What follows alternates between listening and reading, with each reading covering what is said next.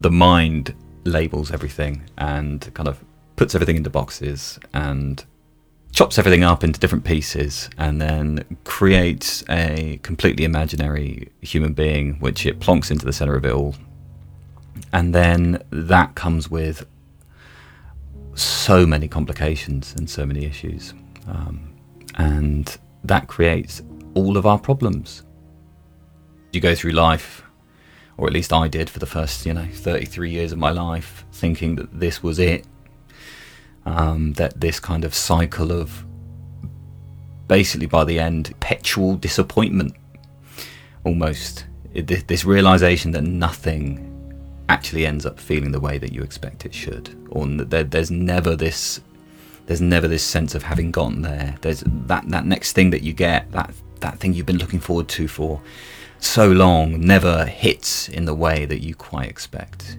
There was a real recognition that I had to be very honest with myself about the fact that when I when I first heard about spirituality, all I wanted was the spiritual bypass. It turns out you can actually jump in head first and actually like get involved in such a more profound way than you ever would have before and that for me is the real that's the real joy of all this. It's this rediscovering of the richness of life. That's the real joy of non-duality, spirituality, whatever you want to call it. That's the that's the true joy of it. It's not detachment. It's using your kind of all of your experiences as a entry point into this as well. It's kind of feeling the richness of it really profoundly, you know. Being a child again, being a child with your life, just finding it all totally weird when you've dropped, when you've really truly dropped your need to know what's happening and your need to label and identify everything and have a story that you tell everyone about how you know what's going on and how you've got your shit together and how important you are and all this kind of stuff. When you really drop all of that, there's real freedom there, you know. Just have that sense of, oh, actually, I don't actually have any idea what's going on here. Because it is just unfathomably ridiculous in the most wonderful way. When you strip everything away, you're left with joy and love and wonder, total freedom and fulfillment it feels like you're generating joy even though really you're just kind of removing, you're kind of mining or removing the veils or just kind of like brushing away the sand, you know, and there's love and acceptance and freedom and timelessness and joy, these labels that are constantly used to describe this thing that is always here and always present. They are just more labels. And so, yeah, it can have as many labels as you like. It's just one thing in in some ways it's almost more like just everything is okay. It's like I accept absolutely everything that appears here because of course I would because it's all perfect. You're listening to the Non-Duality podcast. This is Nic Higham from thewholenessofexperience.com. Joining me for this episode is Tom Wicks, whose website is theflowofbeing.com. Well, I think Peter Brand says it the best, doesn't he? He's like, the problem is that we think we know what's going on here. And actually, we have no idea what's going on here. Well, maybe part of us does, but the, the mind labels everything and kind of puts everything into boxes and chops everything up into different pieces and then creates a completely imaginary human being, which it plonks into the center of it all. And then that comes with so many complications and so many issues.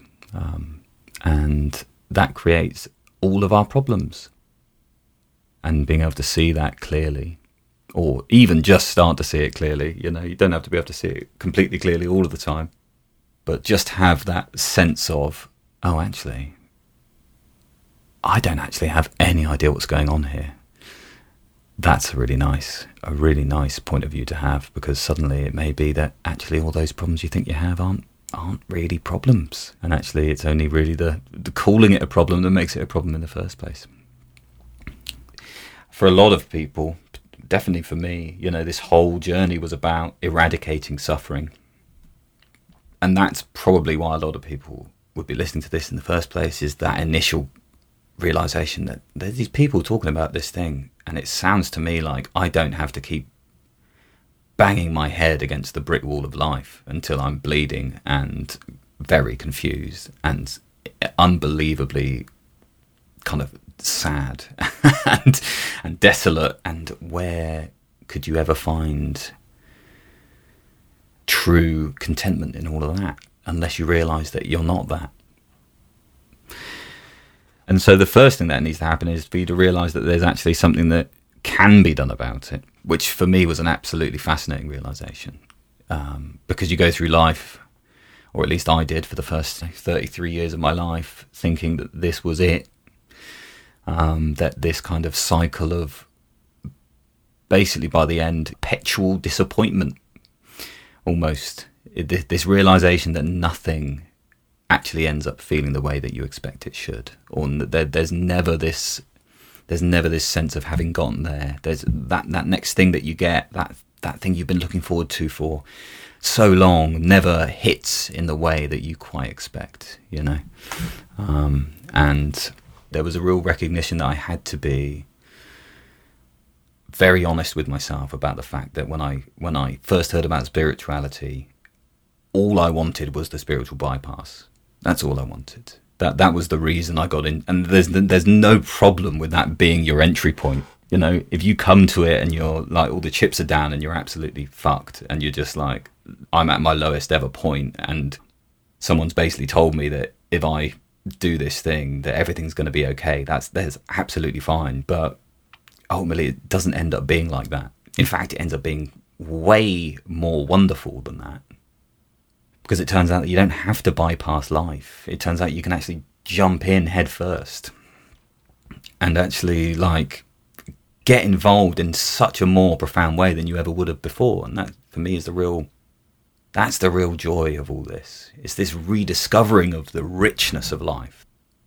And that is the wonderful thing about using your kind of all of your experiences as a entry point into this as well.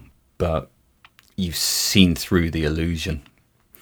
So you realize there was no problem and there, so therefore there doesn't need to be a solution. You don't need to solve a non-existent problem but just intellectually saying, oh, yeah, none of this exists, it's fine, I guess there aren't any problems, isn't enough. It's nowhere near enough to stop the momentum because there's a, there's a great deal of momentum here in this worldview. There's a lot invested. For a long time, you're still looking at it from the point of view of a person who wants to be somewhere, you know. You, I still want to. I want to be a in a state of perpetual flow and joy and ease and happiness. But that's something that only an individual, a separate being, a would ever would ever want. Our sense of self is essentially an idea with a with with loads of momentum. And arresting that momentum takes a, a great deal more than just saying, "Yeah, none of this is real." Absolutely, actually, everything's fine. That that kind of surface level understanding doesn't cut it when it comes to actually working out what really is going on here. Um, and imagination is our only problem because without it, we wouldn't have any, ultimately, which is a pretty fascinating state of affairs, actually, because we're so used to completely orienting towards our imaginary view of the world. So yeah, that's the that's the problem, is that we've imagined we've imagined thousands of problems into existence, and it's like, you know, from my previous worldview, my assumption would have been that if you strip absolutely everything away, then you're left as an in, kind of an insane blubbering mess. Or you're like in the depths of hell, or you've just kind of lost everything and, and there's nothing worth living here anymore. But actually, it turns out to be the exact opposite when you strip everything away, you're left with joy and love and wonder, total freedom and fulfillment. Yeah. We are ignorant of truth. The word ignorant means overlooking. We are ignoring truth. It's right here, it's obvious, it's in our face, but we're overlooking it. And that's okay. and this actually even ignorance, even imagination is okay. Like look, life is celebrating its isness, its actuality through patterning, through through the appearance, through imagination, through apparent forgetfulness. And that's okay actually. Of course it doesn't always feel okay when there's contraction and all of the things that come from a sense of limitation. This is just life exploring its potential, always.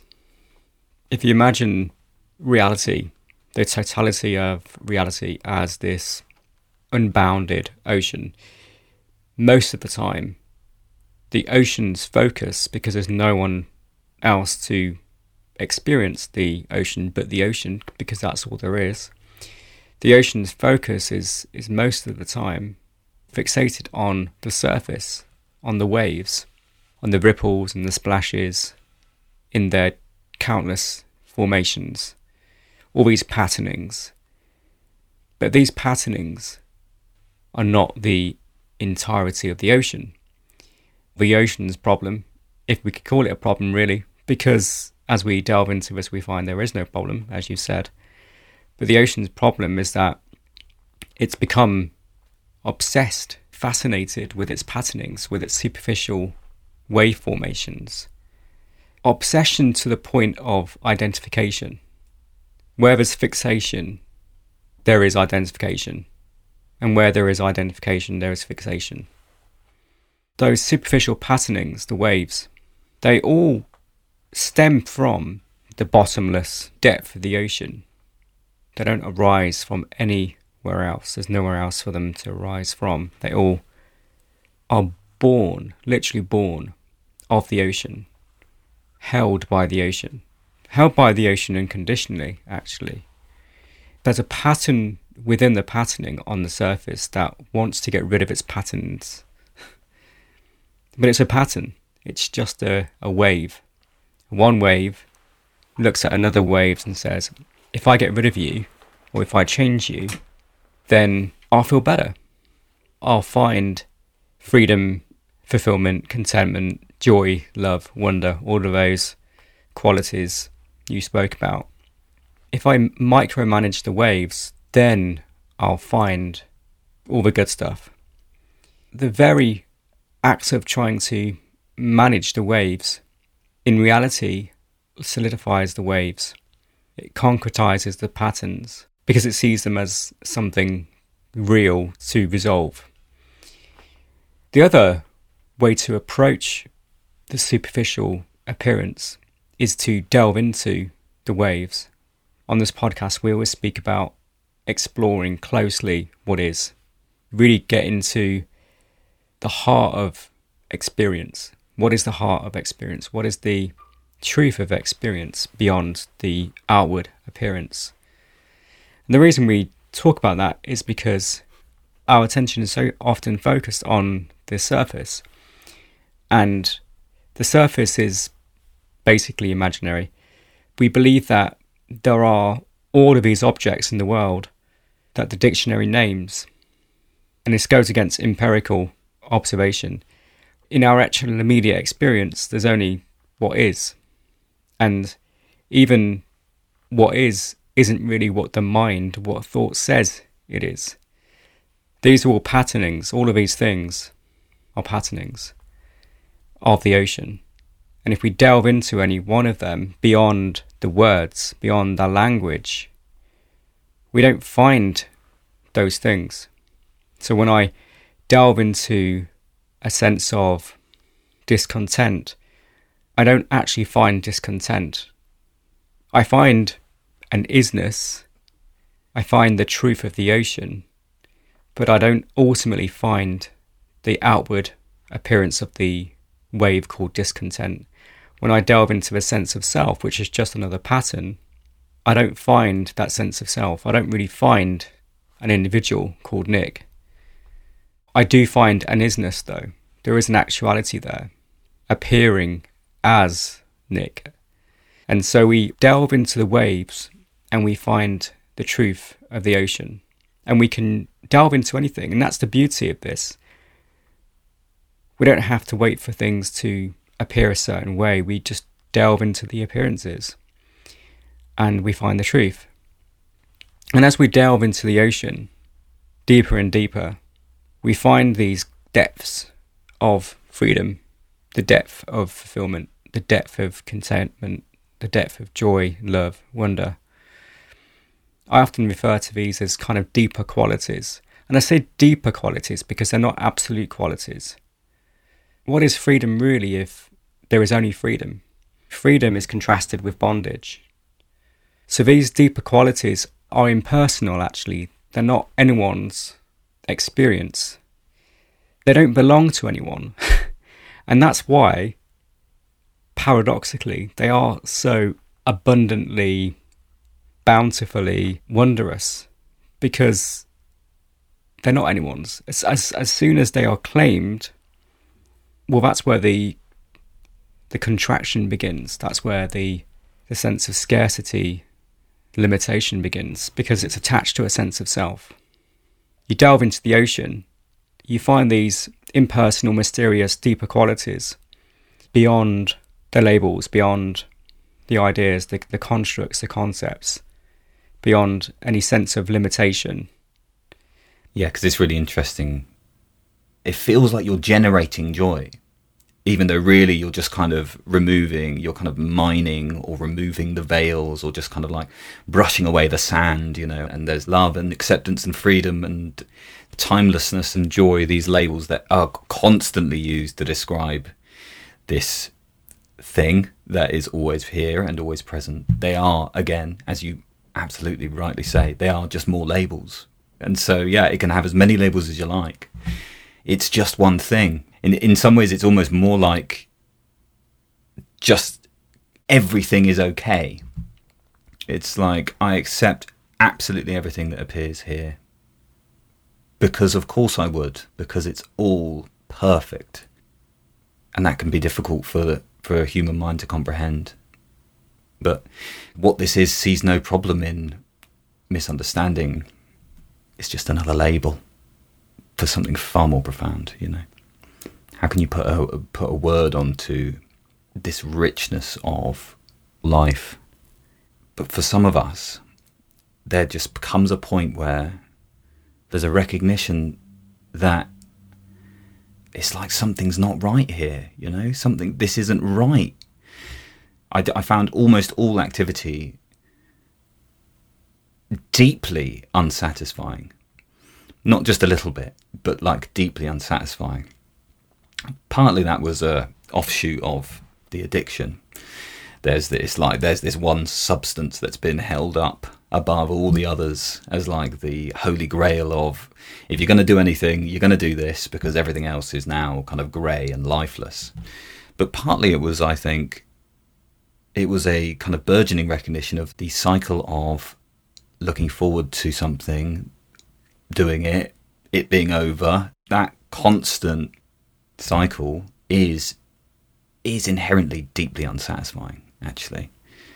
And and a lot of people know this at a at a profound level, but haven't recognised it for what it is. I think it's and and that's the that's like the the siren song. That's the call to spirituality, whatever whatever labels again you want to give it. It's it's like there is there is something else here, and that's the real joy of non-duality, spirituality, whatever you want to call it. That's the that's the true joy of it. It's not detachment. It's it's kind of feeling the richness of it really profoundly, you know. Being a child again. Being a child with your life, just finding it all totally weird when you've dropped, when you've really truly dropped your need to know what's happening and your need to label and identify everything and have a story that you tell everyone about how you know what's going on and how you've got your shit together and how important you are and all this kind of stuff. When you really drop all of that, there's real freedom there, you know. Because it is just unfathomably ridiculous in the most wonderful way. And and then, you know, and then it all get it all starts to sound a bit complicated.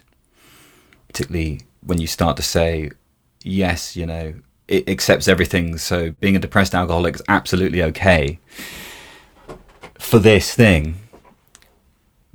But that doesn't mean that you should be a depressed alcoholic. exactly. you know, yeah. I, I never would have recognized this thing if I was still a depressed alcoholic. If I was still, a, you know, a deeply, deeply kind of what felt like damaged human. You know, it, it never would have happened, not in a million years. It's like you don't need to improve yourself in order to unfold. In some ways, you have to. In other ways, you don't. It's it, it, it's all kind of yeah, totally paradoxical. But that's that's the kind of joy of it. I think you have to you have to experience it yourself. You know. Yeah. It's all welcome.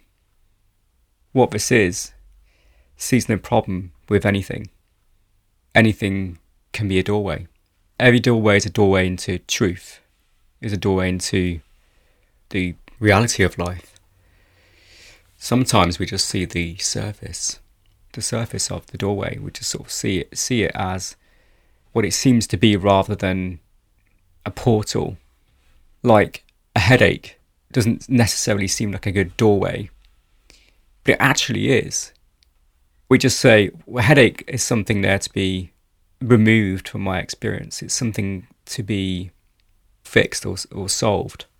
Or maybe I can bypass it through some spiritual gymnastic technique. But the fact is, it's here. It's included in the ocean. It's, like you said, it is part of the richness of life, just as much as anything else is, just as much as the most blissful sensation is. It sees everything as okay. And why? Simply because there's only that. So a headache is that. An emotional pain is that. And that's why that reality has no problem with its manifestations because there's only its manifestations. There's not some other substance here. There's not some non reality here. There's only reality showing itself to itself. It's like a child. Uh, you know, children are so inquisitive and wide open. They're so thirsty for exploration and for testing things out. And then things get very serious and and boring and, and problematic when we lose that playfulness and that wonder. But really, life never loses that playful exploration. It's doing it now. So children play make believe.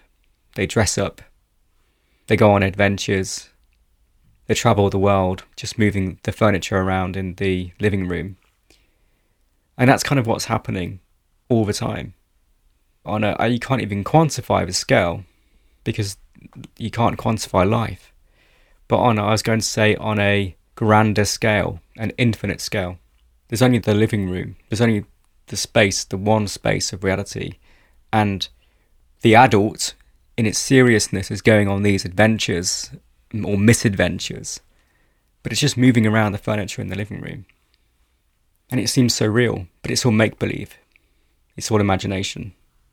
But it's not a problem if it's make believe, if it's imaginary, if it's playful, if it's just life exploring its infinite potential. It's not a problem. It's all included. It wants it all. I mean, the word want is not quite right there because want implies desire and desire implies deficiency, lack. There are no words, really, that point to what's going on here. Here, this is provisional language. It's kind of like life wants it all it wants the headache, it wants the fear, it wants the sense of separation and lack. All of it. Because look, this is what's showing up. So this moment and how it's appearing is showing up this way, and it's all included. Every single piece of this present presentation of the totality is included. You don't have to include it. And and that's the thing the word acceptance is not quite right, but it, it, it's a good pointer. So it's not like you, a separate thing, separate individual, have to try to accept your experience. It's more like life can explore its existing acceptance. So, another way to say that is we don't need to accept, we don't need to include, just see that it's all included and that it's therefore all accepted by what we are. Oh, this too, this too, this too. When you realize it doesn't have to go away, you don't have to bypass it, then it takes on a new appearance. Like it softens, it it it becomes very fluid. You like Neo in the Matrix, and you're starting to see the code, the light. It's still appearing as the Matrix, but you you know the truth of it. Does it mean you can start flying like Neo in in Matrix Two? I think yeah, number two, maybe the end of two. No, you don't necessarily start flying. You don't become a superhero with a cape necessarily. You wake up to truth, and this is what this is what this is all about. It's about truth. It's not about improving your life per se. It's more about waking up to truth. And there are byproducts of that. There are byproducts of delving into the ocean. Byproducts like freedom, fulfillment, contentment, joy, love, wonder. The utter richness of life